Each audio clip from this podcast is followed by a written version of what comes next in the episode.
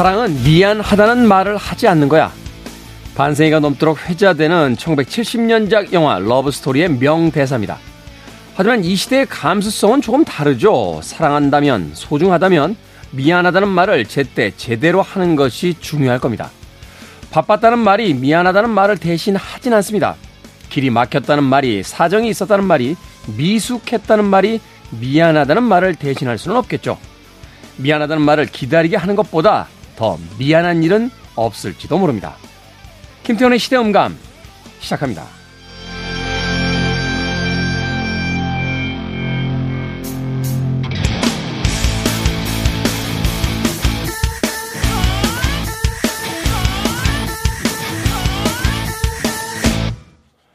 그래도 주말은 온다. 시대를 읽는 음악 감상의 시대음감 김태훈입니다.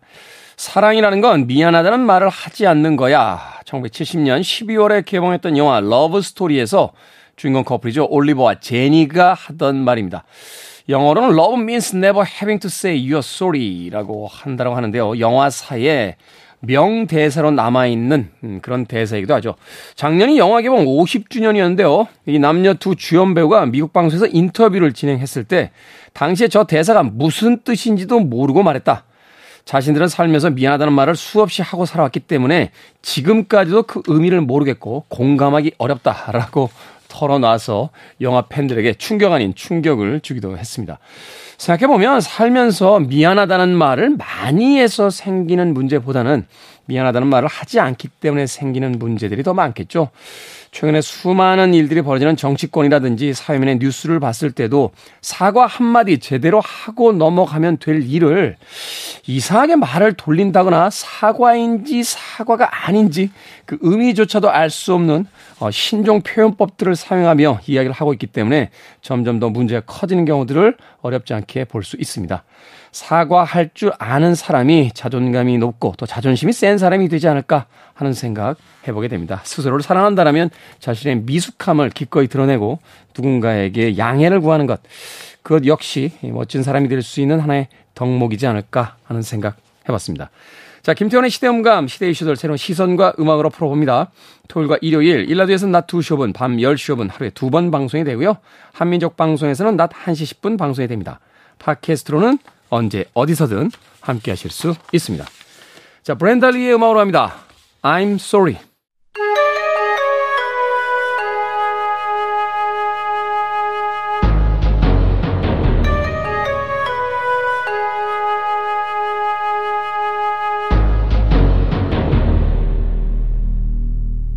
변호사 D의 헌신 1930년대 우리나라에서 최고의 인기를 끌었던 직업 바로 이야기 장사인데요. 서민 대다수가 문명이었던 시절 고대 소설들을 말로 흥미진진하게 전해주고 세상 돌아가는 이야기와 각종 물가 변동의 시세까지 알려주었다고 합니다. 그야말로 지식과 지혜를 전하는 사람들이었던 셈이죠. 시대 음감에도 이야기 장사가 있다면 바로 이분이 아닐까 싶습니다. 변호사 D와 함께하는 그날의 사건 이야기 변호사 D의 헌신 추리 소설 쓰는 변호사 변호하는 추리 소설가 도진기 변호사님 나오셨습니다. 안녕하세요. 안녕하세요. 도진기입니다. 편한 복장으로 오신 거 보니까 오늘 하루 쉬시는 날인 것 같은데 네. 여름 휴가 어디라도 좀 다녀오셨습니까? 아 저는 좀 더워서 막 그 다니는 것보다 그냥 네. 그 에어컨 있는 곳. 네. 네. 그, 것이 제 휴식 장소입니다. 사실 저도 그래요. 예전에는 어떻게 무더위를 뚫고라도 어디라도 놀러 가고 싶다 이런 생각을 했는데 네. 최근에는 그 어르신들이 왜 야 집이 제일 좋다라는 이야기가 실감이 되면서 야 에어컨 있고 시원한 음료수 있는 집에서 한 그냥 사나흘 어, 보고 싶은 책 보고 보고 싶은 영화 보면서 네. 늦잠 자는 게 제일 좋지 않나 뭐 이런 생각도 해보게 되는데 자 변호사 D의 헌신 오늘 이 만나볼 사건은 어떤 사건부터 만나봅니까? 네, 얼마 전에 좀 크게 우리나라에도 보도가 됐던 내용들인데요. 미국의 낙태죄 판결들을 좀 살펴보겠습니다. 미국의 낙태죄에 대해서 네. 최근에 미국의 낙태를 그 말하자면 이제 어 불가하는 그런 판결이 나오면서 지금 미국 사회 굉장히 격렬하게 지금 대립 중이잖아요. 네, 거의 뭐 둘로 쪼개졌다고 해도 과언이 아닐 만큼 네. 경론을 벌이고 있는 크게 대립하는 그런 상태인데요. 그래서 이제 저는 오늘 뭐 미국의 낙태죄라든지 우리나라 낙태죄 문제에 대해서 네. 찬성 반대 그런 입장을 밝히는 것은 전혀 아니고요. 네. 다만 이런 미국에 이런 판결들이 있었다, 이런 역사가 있었다는 걸좀 소개를 해드리면서 음. 어, 전달하는 시간을 한번 가져볼까 생각하고 있습니다. 현재 벌어지고 있는 미국에서의 어떤 논쟁이라든지 그 대립이 어떤 역사를 가지고 있는지 그 네. 역사를 네. 그냥 짚어보는 시간으로서 네. 어, 사건들을 만나보도록 하겠습니다. 자, 미국의 낙태. 그러니까 지금까지 지금 이렇게 격렬한 어떤 논쟁이 벌어지고 새로운 판결이 나오기 전까지 미국 사회에서 낙태가 허가가 되고 있었던 거죠. 아, 조금 바뀌어왔습니다. 계속 바뀌어왔나요? 네. 미국이 원래 이제 건국 초기에는 건국 초기 대략 한 4월 임신한 지 한 4월까지는 낙태를 허용했어요. 4개월 정도 된 상태까지는 낙태를 이제 허용을 했다. 그 네. 이후에는 이제 낙태를 이제 불허하는 어, 그런 정책을 폈다. 네, 그렇습니다. 법이 있었다. 그러다가 어. 이제 그 1900년대 들어와서 네. 그때 들어와서 이제 이 입장이 바뀌는데 20세기. 네. 미국 전역에서 낙태가 전면적으로 불법화됩니다. 전면적으로 이제 낙태는 금지다. 네. 이게 어떤 변화를 가져왔을 때는 이유가 있지 않았겠습니까? 그 이유가 낙태 시술이 이제 그때만 해도 의료 기술이 많이 낙후돼 있을 때니까 음. 굉장히 산모한테도 위험했습니다. 네. 그 낙태를 한다는 것 자체가 산모의 건강을 해친다라는 인식이 컸고요. 두 번째 비용도 너무 많이 들고. 아. 일단은 이제 당시 어떤 수술 기술이라든지 이런 것들이 그 산모의 어떤 생명에도 지장을 줄 수 있기 때문에 위험하다. 네. 아.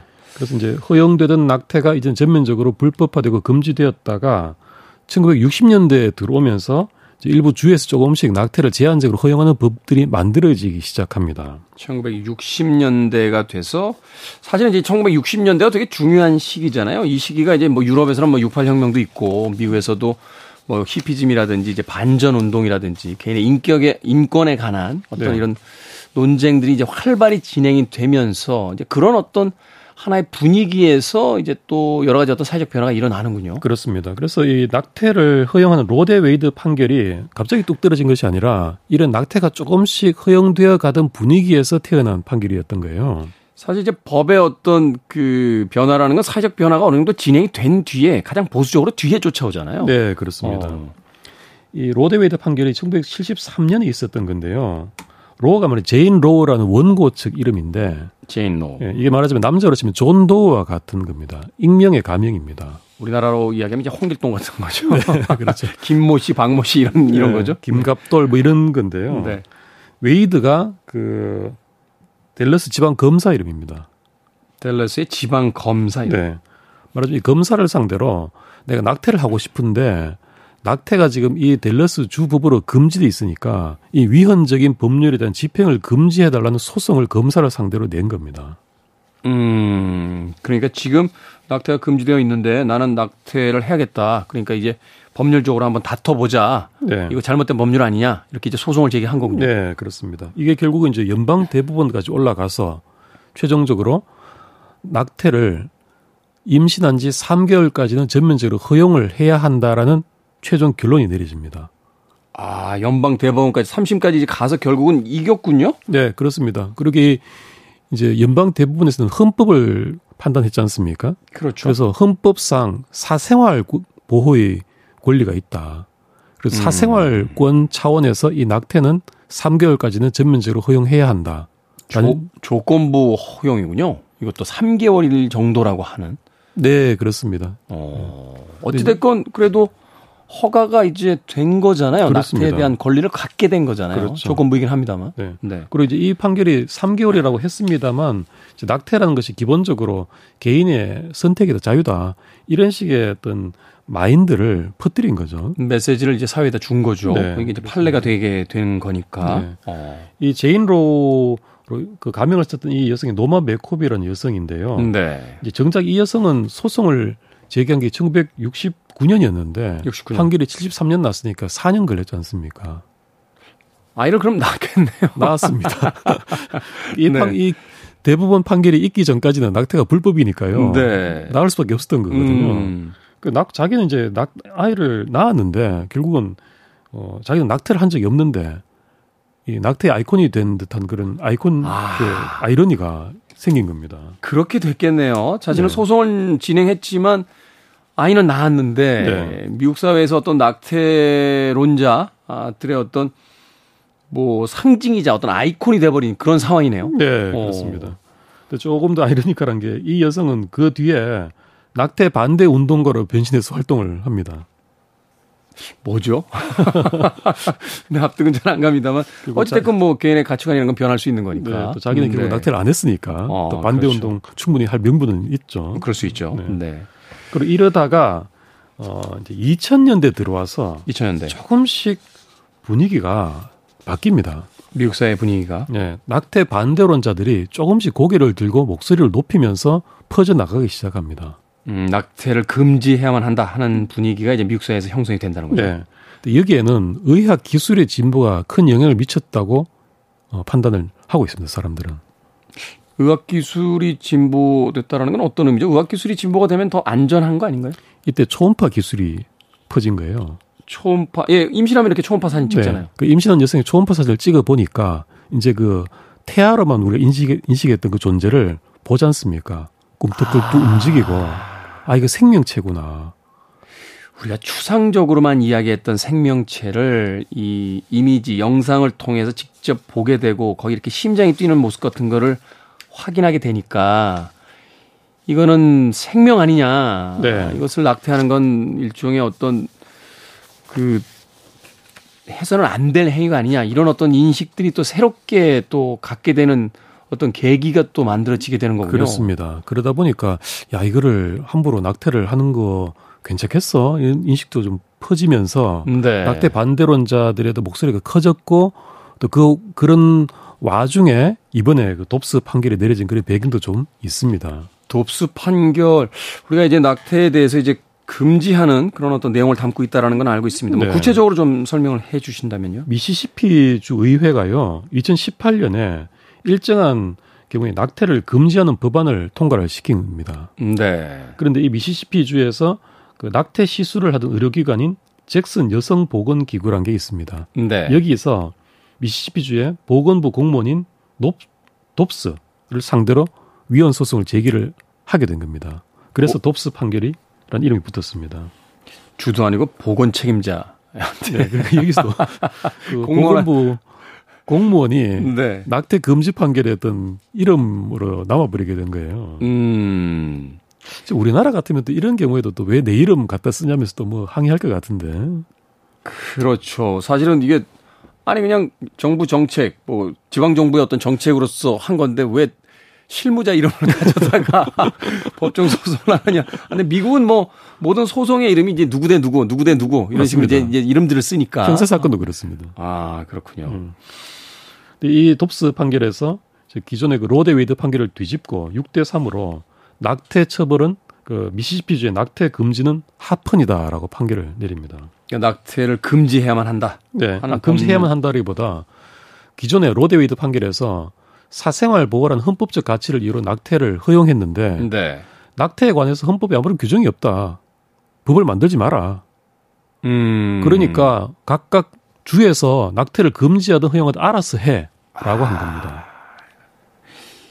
이 낙태 관련돼서는 미국 헌법으로는 어떤 기준을 잡을 수 있는 조항이 없으니까 네. 이걸 새롭게 무슨 헌법을 지금 만드는 게 아닌 이상은 각각의 주에서 알아서 판단해서 판결해라. 네.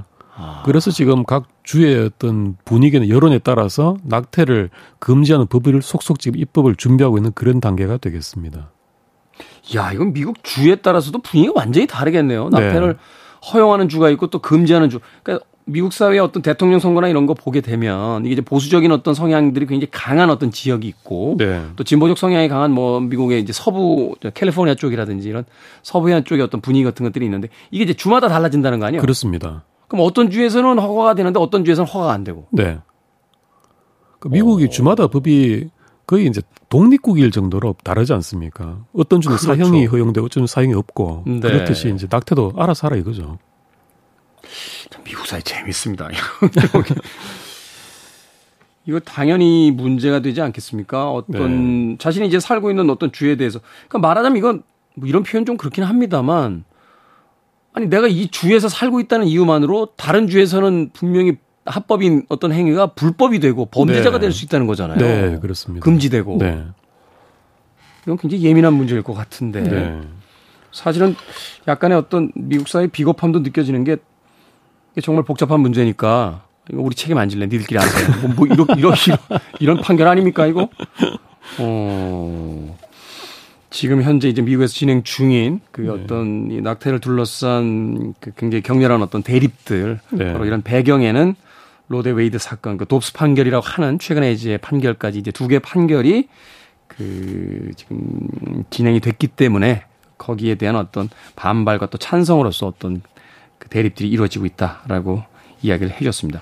참고로 우리나라를 좀 잠깐 말씀을 드리면요. 네. 우리나라 이제 헌법재판소가 2019년에 낙태죄 처벌에 대해서 헌법 불합치 결정을 내렸어요. 그러면은 낙태가 합법이라고 보는 합, 건가요? 합법이라고 한 겁니다. 근데 헌법 음. 불합치가 결국 위헌 결정이거든요. 네. 이게 뭐냐면 이제 전면적으로 낙태가 다 허용된다는 게 아니라 22주 전까지는 낙태가 가능한데 22주. 예, 그 이후부터는 낙태는 안 된다 이런 취지로 사실은 썼어요. 네. 그러면서 2020년 말까지 낙태에 관한 법을 이런 기준에 비슷하게 정비해라라고 합니다. 음. 그렇지 않으면 이 법은 위헌이다라고 한 건데 음. 헌법재판소가 시한을 정한 2020년 12월 31일까지 낙태에 관한 아무런 입법을 하지 않았어요 국회가. 음. 그러다 보니까 낙태를 처벌하는 규정이 이제는 효력을 잃고 사라진 겁니다. 네. 그러니까 지금 현재 우리나라 기준에서는 낙태는 전면적으로 처벌되지 않습니다. 음, 법적으로 불법화돼 있지 않다. 네. 라고 이야기를 해 주셨습니다. 자, 미국 사회에서의 어떤 낙태에 대한 격렬한 대립과 우리나라의 현재 어떤 상황까지 도진기 변호사님께서 짚어주셨습니다. 변호사 D의 헌신 음악 한곡 듣고 와서 계속해서 또 다른 사건 이야기 만나보도록 하겠습니다. 어, 쉐릴 크로의 음악 중에서요. Nobody's Perfect 듣습니다.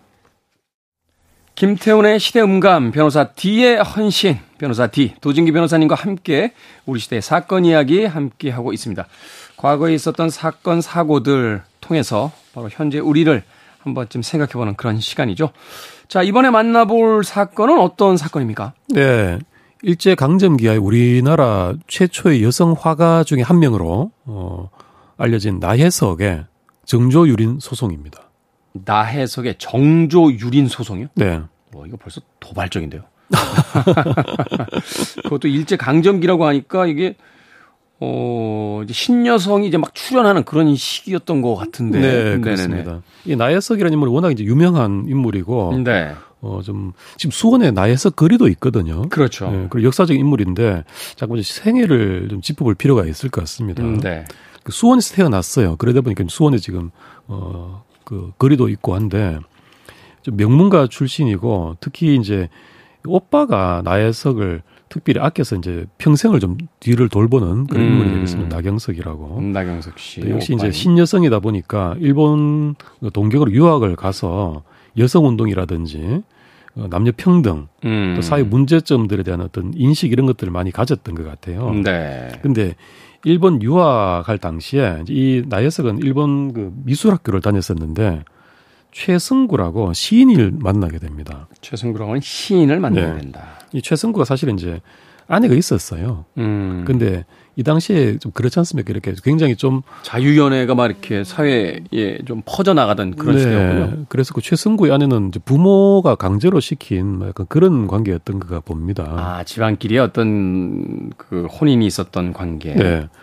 근데 일본 유학 당시에 만났던 최승구 시인과 열렬한 사랑에 빠지게 되고요. 네. 심지어 이제 나혜석은 그 극단적인 선택을 시도하기도 하고 어 당시에는 이렇게 약간 이루어질 수 없는 사랑에 빠지는 사람들이 이렇게 극단적 선택을 하더라고요. 네, 왜 그랬냐면 최승구가 폐병으로 일찍 죽습니다. 아, 이 시인이 네. 당시 이제 결핵이라든지 이저 폐렴, 폐결핵 뭐 이런 것들 굉장히 많았잖아요. 바로 폐병으로 죽거든요. 네. 전남 고흥이 고향인데 거기서 요양하다가 이제 나혜석이 최승구를 만납니다.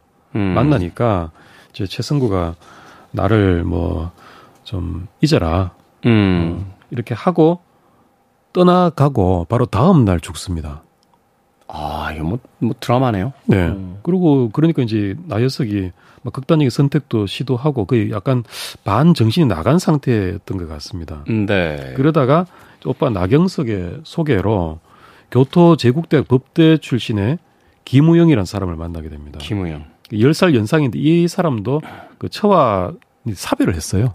사별을 한 어, 딸을 한 명 있고 이랬었는데 근데 나혜석이 굉장히 이제 그 당시에 일본 동경 유학 당시에 인기녀였던 것 같아요. 음. 일본인도 막 청혼하고 음. 그랬었는데 이 김우영도 적극적으로 청혼을 해서 결국 결혼을 하게 되는데요. 나혜석과. 네. 나혜석이 이제 이런 조건들을 내 겁니다. 평생 사랑해 달라. 그림 그리는 걸 방해 말라. 그 시어머니와 전처 소생 딸과는 별가게 해달라. 아.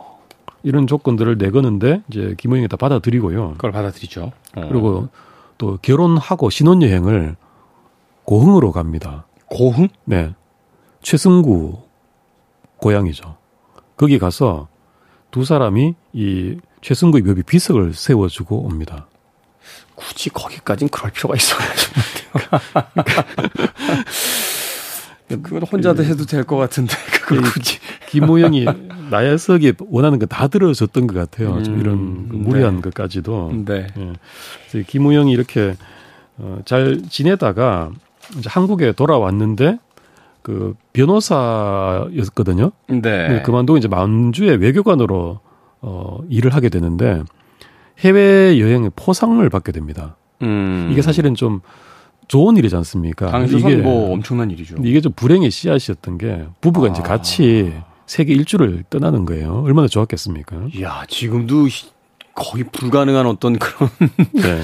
세계 일주를 떠난다. 네. 아. 그때 딸하고 아들을 심지어 그 부산 본가에 그대로 두고 떠납니다. 어린 애들을 두고. 네, 전처의 그 소생인. 네, 그 시어머니가 흔쾌히 승낙도 했다고 하고요.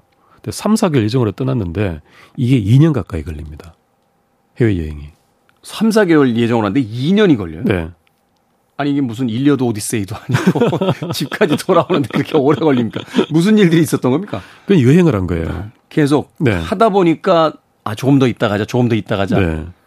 그래서 떠날 때 이제 시베리아 횡단 열차를 타고 파리로 가게 되는데요. 야 그때만 해도 대륙을 통해서 유럽까지 기차를 타고 갈 수 있었군요. 멋지죠. 네. 네. 근데 파리에서 최린이라는 사람을 만나게 됩니다. 파리에서 최린을 만나요. 네. 최린이 누구냐면은 그 33명 민족 대표. 음. 그 중에 한 사람이 천도교 쪽 사람이에요. 네. 근데 여기에서 최린을 만나는데 김우영이 원래 최린하고 아는 사이였기 때문에 독일로 잠깐 이렇게 공부하러 떠나면서 최린한테 우리 아내를 좀 잘 돌봐줘라고 하고 갑니다. 좋지 않은데요. 네. 좋지 않습니다. 아, 너무 예리하시네요. 좋지 않은데요. 이거 뭔가. 그런데 이 최린하고 나예스하고 이제 말하자면 케미가 확 맞아버린 거예요. 여기서 또 이제 불행한 사랑이 시작이 되는 거죠. 네. 근데 아마 이제 주변의 증언을 보면 나예석이 첫사랑이 그 최승구지 않습니까? 네. 그두 사람이 어떤 그 영혼의 단짝 같은 그런 만남이었던 것 같은데 김우영은 좀 취미가 별로 없고 그, 그런 통하지 않는 사람이었던가 봅니다. 적극적으로 청혼을 하고 원하는 조건을 다 맞춰줬기 때문에 결혼을 했습니다만 그럼 어떤 열렬한 어떤 사랑의 대상은 아니었던 네. 인물이었다. 그래 최린을 만났는데 최승구 같은 면일 본 거예요. 음. 그 예술가적인 기질도 있고 그래서 둘이 또 이렇게 좀 마음이 통해 나머지 좀 쓰듯 선을 넘어버린 것 같습니다. 불꽃이 튀었군요. 네. 네. 그게 이제 그 사회 소문이 다 퍼졌고 이게 김우영이 파리로 돌아보니까 자기 귀에도 들어오는 거예요. 그랬겠죠. 네. 음. 그래서 이제 대로를 하는데 그래도 한번 그냥 덮고 넘어갔습니다. 김우영이.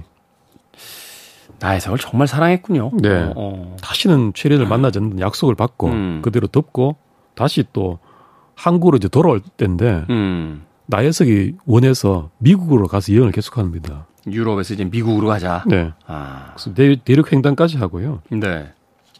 그 다음에 이제 한국에 들어오는 거예요. 음. 근데 김우영이 그 LA 한인 사회 모임에서 일본이 앞짝이다라고 비난당하고 칼로 습격을 당하게 됩니다. 김우영이? 네.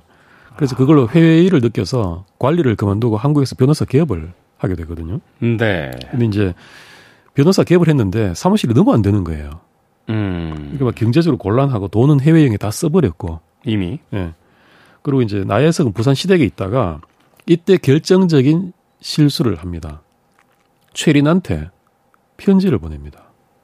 안 만나기로 했잖아요. 근데 네. 편지를 보냅니까? 여기서 이 상황에서 아, 그러니까 나혜석은 이제 어려운 생활인데 좀 도와달라는 식으로 편지를 보냈다고 하는데 조금 네. 이제 김우영 입장에서는 이거 뭐 그, 자존심 상하고 뭐 네. 정말 크게 화가 날 일이죠. 네. 근데 최린이 이게 왜 이렇게 된 건지 모르겠는데 친구인 권승열 변호사한테 이 편지를 보여줍니다. 이런 편지가 지금 나혜석한테 네. 나한테 왔다. 나혜석이 네. 보내서. 그러니까 이 권승열 변호사가 명월관의 연회에서 다 알려버립니다. 이 사실을. 야, 너 아내가 최린한테 저 편지 보냈더라 하면서 아, 사람들한테 아 사람들한테 네. 아, 아 김우영이 아닌 그, 네. 야 내가 봤어 말하면서 말하기 좋아하는 사람한테 또 네. 보여줬군요. 그 김우영한테도 당연히 이제 알려졌죠. 그리고 사람들은 이제 비웃는 거죠. 이게 정말 큰 일 아닙니까? 그 네. 어떻게 보면 이제 연적이라고 할 수 있는 남자라면 그 가장 자존심이 상하는 상대인데 네. 자신의 아내가 그 남자에게 경제적으로 도움을 요청하는 이런 편지를 보내 이거 사실은 견디기 쉽지 않은 일인데 그렇죠. 이제 경제적으로 도움 요청 더하기 어떤 또 새로운 그 만남을 시도하려는 만나달라 이런 적이 있었거든요. 그것도 직접 들은 이야기가 아니라 또 돌아 돌아서 풍문으로 또 귀에 들어오고 네. 여러 사람들에게 우습게 우습 거리가 웃음거리가 돼 있고. 네. 또 그 당시 정서로는 또 뭐 아내도 간수 못하는 자가 무슨 변론을 하냐 뭐 이런 식으로 또 비웃었다고 해요. 크게 당연히, 당연히 그럴 수 있겠네요. 네, 네, 크게 자존심에 상처를 입고 이제는 좀 못 참게 된 것 같습니다. 그래서 음. 바로 나혜석에게 이혼을 요구를 합니다. 이제 그만하자. 당신 네. 이제 아닌 것 같다 더 이상은. 음. 나혜석이 이제 거부했습니다만 결국은 자기가 이제 좀 이게 한게 있으니까 이혼을 하게 되고 어 혼자 이제 나오게 되는데 네. 그 뒤로부터 이제 아까 갖게 된 오빠의 후원으로 계속 그림을 그립니다. 그 그림을 그리면서 서양 화가로서의 저 성공의 길을 이제 가게 네. 되는. 금강산에 가서 막 그림에 전념하고요. 잇따라 음. 미술 대진에서도 막 상을 타고 굉장히 화려한 생활을 합니다. 음, 네. 근데 나이스도 성격이 참 대단했던 게 한 번 이제 미술전에서 입상을 못했는데 혹평을 받았습니다. 그러니까 그 미술전 자체를 막 이렇게 모욕하는 그런 글을 써버립니다. 이 정도 나의 수준의 그림도 못 알아보다니 당신들이 무슨 미술전 뭐 심사위원 자격이 있냐 네. 막 이러면서 와 대단하네요. 근데 그 뒤로부터 평생 단 한 번도 미술전 입상을 못 합니다. 미술계에 소위 찍혔군요. 네. 게다가 결정적인 타격을 입힌 게 금강산에서 온 힘을 기울여서 그렸던 그림 30점이 네. 화재로 다 타버립니다. 아. 그리고 하다 하다 힘들어 안 되니까 미술 학원을 세워서 그림 지도를 하려는데 학생이 안 나오는 거예요. 안 오는 거예요. 음. 그 너무너무 힘들어서 최련한테 또 요청을 합니다. 나 파리 가서 그림 공부를 하고 싶으니까 경비를 좀 달라. 음. 라고 했는데 최린이 묵살합니다. 아, 묵살해요? 네. 어. 그러니까 이제 이 나혜석이 그 유, 좀 유명한 이혼 고백장이라는 글을 잡지에 연재를 하게 됩니다.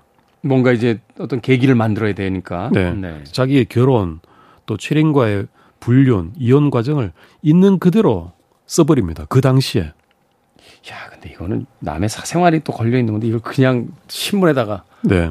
그냥 기재를 해버린다고. 예, 여기다가 정말 파격적으로 이렇게 됐습니다. 정조는 도덕도 법률도 아무것도 아니요. 오직 취미다.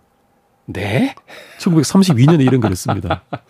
파격적인데요. 네. 어, 네. 엄청난 반응이 있었을 것 같은데요. 네. 그러고는 이때 오늘 말씀드리려고 했던 그 최린을 상대로 소송을 제기를 하는 겁니다. 나해석이요? 네. 어떤 소송을 제기합니까? 아까 말씀드린 정조 유린 손해배상 소송이에요. 이게 희한한 그 말을 만들어내는데요. 네. 이때 이제 소송을 제기도 소환규 변호사라는 사람이 있는데 이 사람이 이제 변호사인데 소환규 변호사도 이제 그 사실 나이스를 좋아해서 청혼했다 거절당한 사람이 있었어요. 한국판 루살롬이군요. 주변에 네. 있는 사람들은 다 청혼을 하게 되는. 최린과 유럽에서 만나고 유혹당한 과정을 있는 그대로 소장에 씁니다. 소장에 쓰면서 어떻게 주장하냐면은 최린은 김의영에 대한 나의 처권을 침해했다라고 합니다.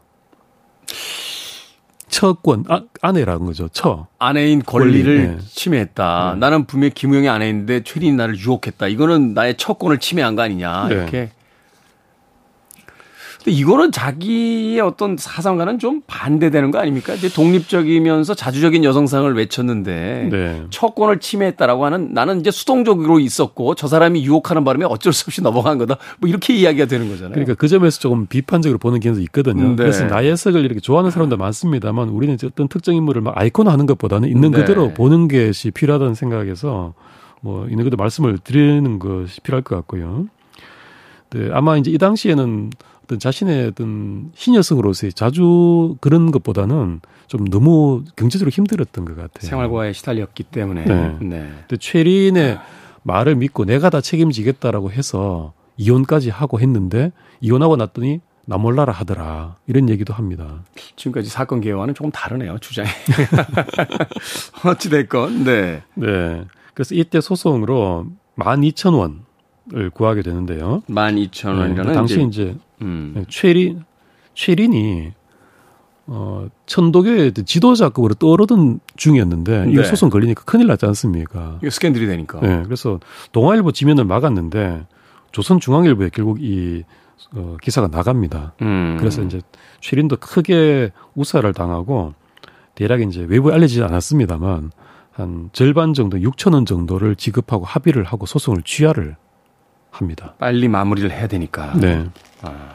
그래서 이 돈을 가지고 결국 파리로 간 건 아니었고요. 한국에서 생활을 했는데 힘들었던 것 같아요. 많이 경제적으로. 그래서 40세에 결국 붓을 완전히 놓게 되고요. 네. 수덕사로 찾아가서 수덕 여관이라고 있습니다. 거기에 음. 살면서 그 이, 거기에 이랩스님이란 분이 있는데 이분과 이제 교류를 하기도 하고요. 네. 그 이분 이랩스님도 사실 조선 최초의 여성 시인이자 네. 여성 해방을 주장한 신여성인데 음. 나혜석과 동갑이고 같은 동경 유학생. 음. 그 이분도 또 이후에 연애, 출산 등 파란만장한 인생을 사셨다가 불가 입직하신 분이에요. 네. 이분 스토리도 참 책 한 권 나오는 얘기인데 결국 이제 이렇게 지내면서 이랩스님의 아들과도 여기서 또 같이 오랫동안 머물기도 하고 또 좀 벗어난 얘기는 이, 음. 이 여관에 이영로 화백이라고 유명한 화가 있지 않습니까? 네. 이분이 여기 또 얽혀 있는 그런 곳이니까 이 수도계 여관이 지금은 도문화재로 아. 지정이 되는 그런 곳이기도 합니다. 그렇군요. 그래서 이렇게 살다가 나중에 그 52세에 네. 행렬병자로 길에서 쓰러져 죽습니다.